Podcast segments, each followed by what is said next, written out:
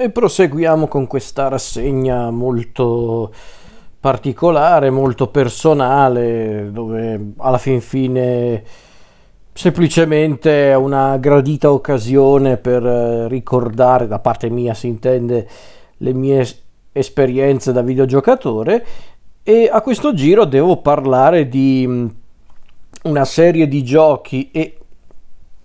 a dirla tutta anche di un personaggio a cui sono molto legato perché infatti il suddetto personaggio è il protagonista di una serie di giochi che mi hanno introdotto per davvero alla PlayStation.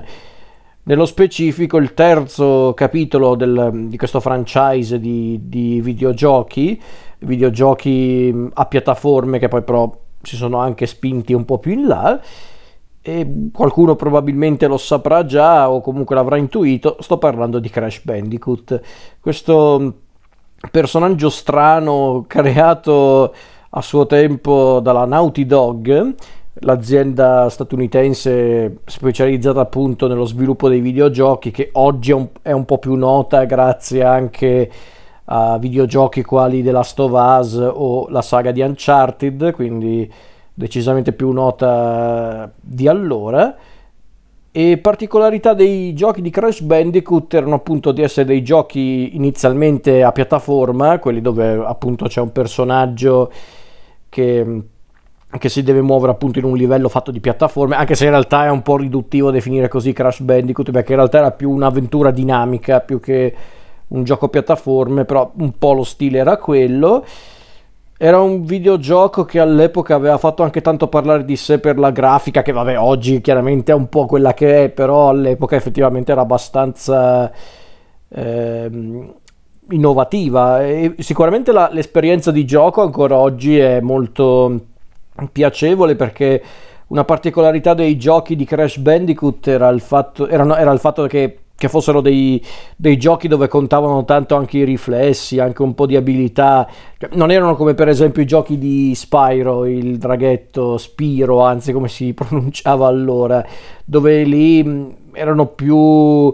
eh, gli oggetti collezionabili, il, il segreto del successo.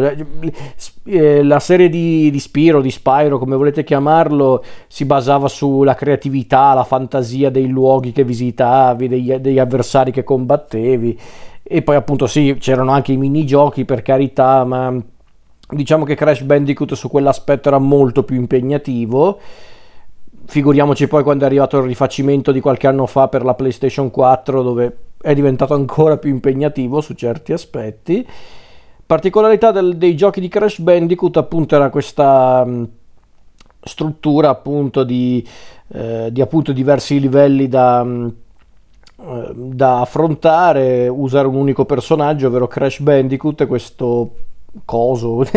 questo, eh, sì, questo Bandicoot appunto antropomorfo che che non parlava mai ma che era molto abile, molto eh, capace, pieno di risorse e forse anche leggermente lento, lento di testa si intende, però comunque molto simpatico. E il primo gioco di Crash Bandicoot che mi ritrovai tra le mani non fu il primo e neanche il secondo, ma bensì il terzo, ovvero Crash Bandicoot 3 Warped anzi warped come diceva il menu, il menu del gioco. Eh, quindi stiamo parlando di un videogioco che è arrivato in Italia nel 98 e poi chiaramente essendo appunto Crash Bandicoot 3 Warped il mio preferito, cioè il mio preferito è il primo che ho giocato in assoluto dei, dei giochi di Crash Bandicoot, è stato il mio primissimo videogioco per la PlayStation, quindi ci sono legato anche per motivi d'affetto. Ecco, visto che mi ero talmente divertito con il primo Crash Bandicoot, recuperai quelli precedenti e poi eh, comprai anche, cioè non comprai io, però vabbè, comprammo per, per giocarci in casa anche quelli successivi a, a, Crash Bandicoot 3, ovvero gli spin-off eh, Crash Team Racing e Crash Bash. Eh,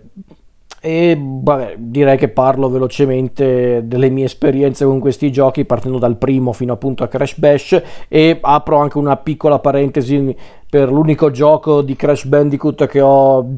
che ho per PlayStation, cioè che ho, che ho, avuto per PlayStation 2, ovvero Crash Bandicoot l'ira di Cortex, che all'epoca era il quarto gioco di Crash Bandicoot e poi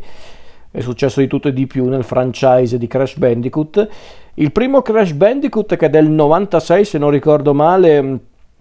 era carino perché c'era molta creatività, i personaggi erano pittoreschi, era molto stimolante, sicuramente non è quello invecchiato meglio, però forse l'ho anche rivalutato un po' grazie a, mm, eh, al, um, al, rifacimento fatto per PlayStation 4 di qualche anno fa dove, eh, dove ho riscoperto proprio la gioia di giocarci per, proprio per, per affrontare le sfide, sfide di per sé anche banali ma comunque molto impegnative, quindi questo era il bello secondo me di Crash Bandicoot. E in realtà poi già nel primo gioco si notava anche un altro elemento molto caratteristico della saga, ovvero l'eccentricità del gioco, ovvero l'idea appunto che dietro questi giochi ci fosse di fatto una storia semplice, ovvero uno scienziato, pazzo, uno scienziato pazzo, ovvero il dottor Neo Cortex che crea appunto dei, eh, delle creature antropomorfe, delle creature da laboratorio, tra cui appunto Crash Bandicoot. E secondo me era quella la parte più divertente dei giochi di Crash Bandicoot, vedere proprio questi personaggi assurdi.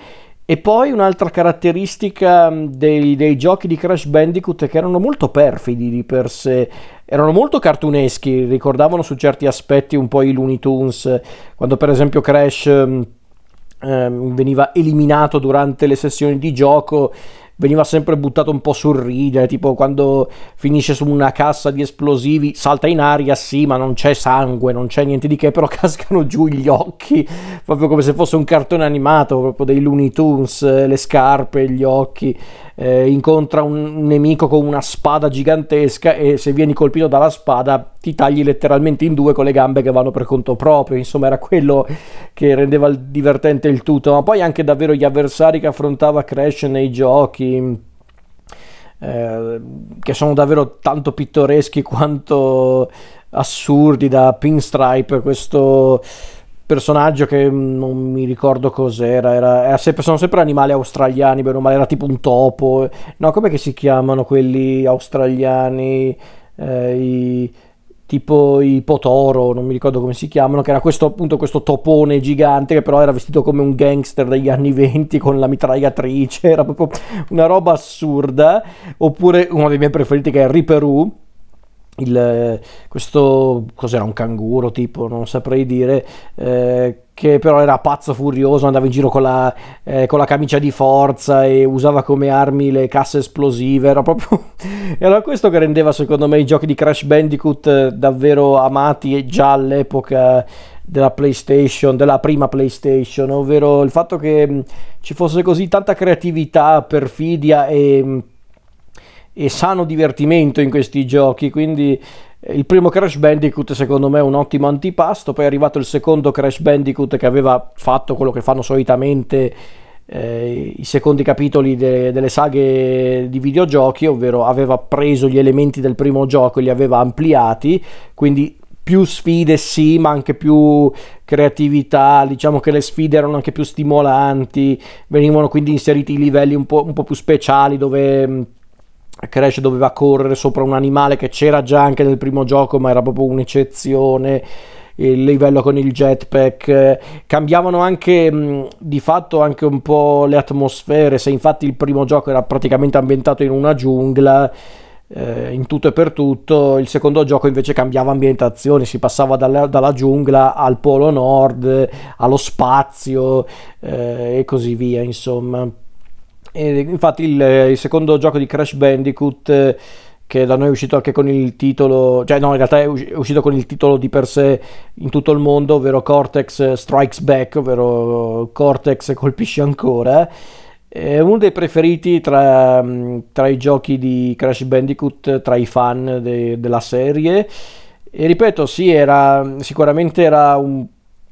una sorta di upgrade del, del, primo gioco e quindi era piacevole proprio per questo. Non mancavano anche qua gli elementi un po' cartuneschi, un po' perfidi e pittoreschi, come anche i cattivi pittoreschi. eh, venivano già inseriti alcuni elementi ricorrenti della saga come la caccia ai, ai, cristalli, alle gemme, quindi le sfide aumentavano ed erano anche un po' più stimolanti. E quindi dopo appunto questo Crash Bandicoot 2 del 97 arrivò poi il terzo Crash Bandicoot Warped nel 98 che è praticamente un'estensione del secondo Crash Bandicoot e per me rimane il migliore dei tre perché appunto prende tutti gli elementi migliori del secondo gioco ma li gestisce molto bene, ci sono i livelli segreti, le sfide sono sempre più creative, le ambientazioni sono molto più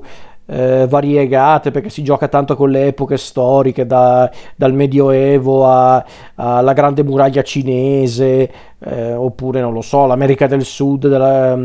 eh, appunto dei, diciamo del, dei tempi antichi, eh, oppure mm,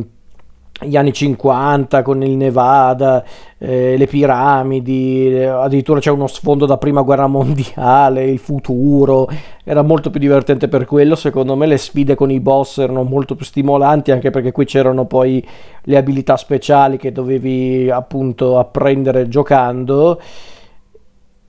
E ci sono secondo me anche le musiche più memorabili della serie in questo Crash Bandicoot 3 Warped. E ragazzi, quanto tempo ci ho passato sopra Crash Bandicoot 3 Warped, era il mio primo gioco e tuttora rimane il mio preferito della serie. Perché poi, infatti, per un po' la serie di Crash Bandicoot si fermò e Naughty Dog offrì degli spin-off, diciamo dei giochi a sé che però avevano appunto come tema principale il mondo di Crash Bandicoot, tra cui il famigerato Crash Team Racing, che dico famigerato che, perché mi ricordo che quando uscì nel 99, tra il 99 e gli anni 2000, fu un, uh, un, vero e proprio fenomeno tra i miei coetanei perché davvero tutti i ragazzini giocavano appunto a a Crash Team Racing perché praticamente Crash, Crash Team Racing era una sorta di versione alla, alla, Crash Bandicoot dei vari giochi di corsa tipo Super Mario Kart e simili però in pieno stile Crash Bandicoot e quindi erano molto più perfidi eh, i personaggi le ambientazioni erano molto più pericolose e variegate e avevi tanti personaggi da, da scegliere, era, era, divertentissimo, soprattutto quando giocavi in coppia, infatti era, era, praticamente il gioco prediletto quando avevamo gli amici in casa, gli amici intendo da bambini, amici in casa, bisognava appunto passare il tempo, Crash Team Racing sicuro perché ognuno aveva il suo personaggio, aveva i suoi circuiti, aveva le sue, chiamiamole, strategie, era, era divertente, insomma era divertente perché poi le, le, le corse erano sempre molto creative, quindi era anche quel genere di gioco che potevi anche giocarci davvero per un anno intero e non ti annoiavi affatto, quindi era divertente anche per quello. Eh, e quindi peraltro l'avevo anche per PlayStation Crash Team Racing ma poi per una serie di circostanze andò, è andato a quel paese proprio non funziona più eh, non mi ricordo per quale motivo però quando poi hanno rifatto il gioco per PlayStation 4 l'ho ripreso e devo dire che è stato comunque piacevole da recuperare anche se in tutta sincerità a differenza dei giochi ufficiali di Crash Bandicoot, il rifacimento di, per la PlayStation 4 di Crash Team Racing, eh, anzi CTR come dicono tutti, non mi ha mai convinto fino in fondo, un po' troppo elaborato e a volte davvero complicato, pure troppo per chi vuole le sfide un po' più impegnative, intendo dire. Quindi un po' un peccato, però comunque piacevole da recuperare. Poi c'è questo gioco che è uscito nel 2000 invece, sempre una sorta di spin-off eh, eh, della serie eh, che io poi ho detto Naughty Dog forse non è neanche della Naughty Dog eh, non lo so eh, no, ecco, forse questo, questo, gioco Crash Bash mm, non è della Naughty Dog e si vede anche un po' in tutta sincerità.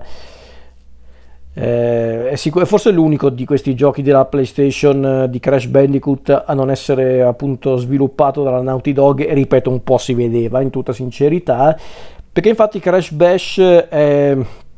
è quello che solitamente molti chiamano nel settore videogioco party, ovvero il videogioco, il tipo di videogioco che vede al suo interno una serie di, mini, di minigiochi. Eh, infatti solitamente questi sono giochi fatti per il, l'esperienza del multigiocatore, ovvero non li giochi da soli, ti,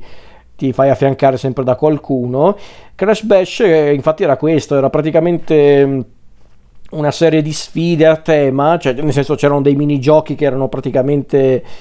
eh, diversi fra loro, c'era il, il minigioco dove praticamente eri in, un, in, un'arena e dovevi combattere i tuoi avversari con le casse, lanciandotele addosso in pratica, quindi giochi che stimolano proprio al pacifismo. Eh, poi c'era il gioco per esempio con gli orsi polari dove dovevi scaraventare eh, i tuoi avversari fuori dall'arena ghiacciata. Come potete vedere, proprio, erano dei giochi di una perfidia incredibile. Erano proprio altri tempi, erano tempi più spensierati su quell'aspetto. Perché poi c'era anche, per esempio, il gioco delle casse, che era invece forse il più innocuo eh, della, della, serie di minigiochi di Crash Bash. C'era questo flipper, però al contrario, no, in realtà non al contrario, però ecco un flipper mischiato un po' al calcio. C'era mm, il minigioco dei carri armati, proprio ragazzi, era proprio, era proprio, un trionfo della crudeltà questo Crash Bash, però era, era, divertente anche per quello, bisogna dirlo. Quindi davvero ehm, non ho tantissimi ricordi di Crash Bash perché non piaceva a tanti bambini all'epoca, forse perché era un po' più schematico, era anche un po' più impegnativo come gioco. A me divertiva perché a volte ci, ci giocavo con i miei amici perché era, era divertente farlo appunto con loro,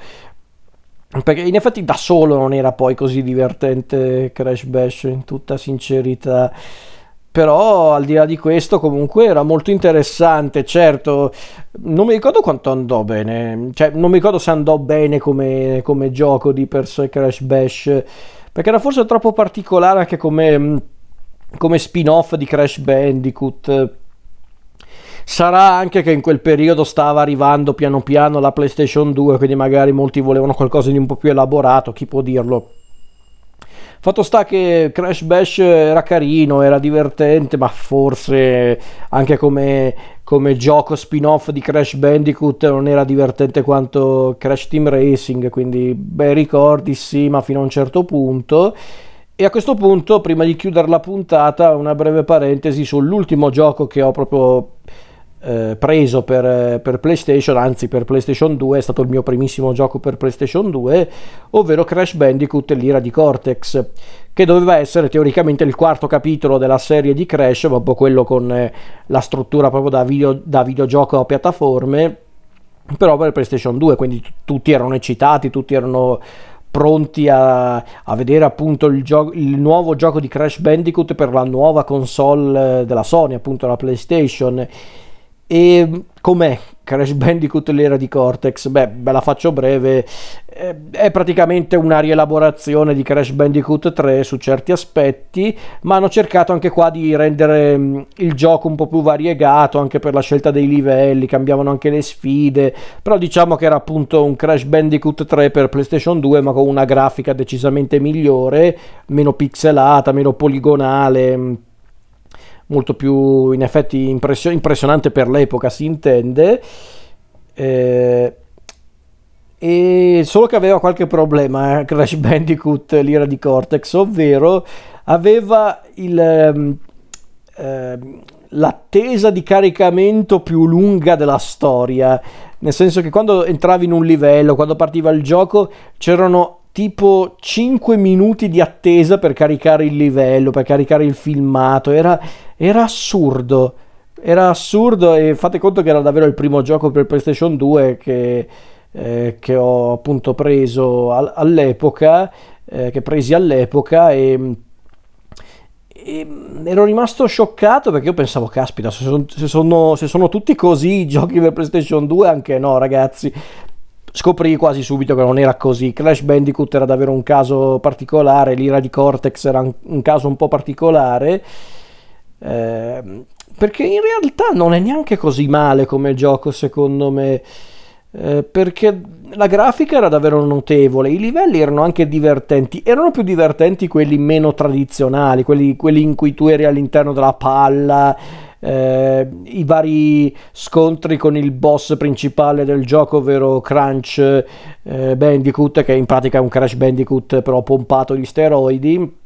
Erano molto più divertenti gli scontri con Crunch che aveva sempre Crunch, Crunch, non so come lo pronunciavano, eh, che us- utilizzava gli elementali, ovvero queste maschere malvagie che controllavano gli elementi della natura e quindi ogni boss vedeva appunto un elementale che aiutava eh, Crunch Crunch a combattere Crash ed erano quelli livelli secondo me più divertenti e creativi perché per il resto era un gioco abbastanza regolare di Crash Bandicoot ma non era neanche così stimolante come erano anche solo i giochi della PlayStation. Su certi aspetti fu abbastanza deludente in tutta franchezza. Non sono tra quelli che lo lo critica pesantemente come hanno fatto in tanti all'epoca e ancora oggi, però sì certo era abbastanza eh, assurdo come gioco perché c'erano dei problemi con i comandi, periodi di caricamento. Eh, qualcuno l'aveva definito decente come gioco, di bell'aspetto anche, ma niente di speciale. Io in effetti sono un po' d'accordo, è vero. Eh, effettivamente sì, era questo, era un gioco decente, si poteva fare tranquillamente, era anche bello da vedere, in tutta sincerità, considerato che era anche uno dei primi giochi per PlayStation 2, in effetti non è neanche invecchiato male. Però certo, sì, mm, come gioco di Crash Bandicoot secondo me non aveva neanche metà del... Eh,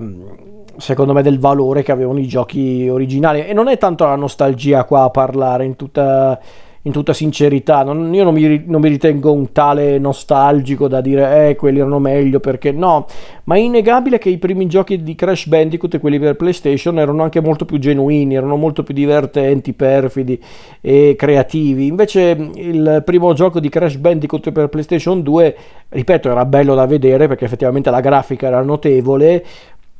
ma non si era spinto un, un po' più in là tutto sommato gli è andata anche bene a Crash Bandicoot perché se penso al primo gioco di per esempio Spyro per PlayStation 2 mamma mia mamma mia ne parlerò sicuramente più in là quando parlerò di Spyro ma mamma mia che orrore. Eh, potete trovare tra l'altro degli estratti di quel gioco di Spyro il primo per PlayStation 2 che era tipo Enter Dragonfly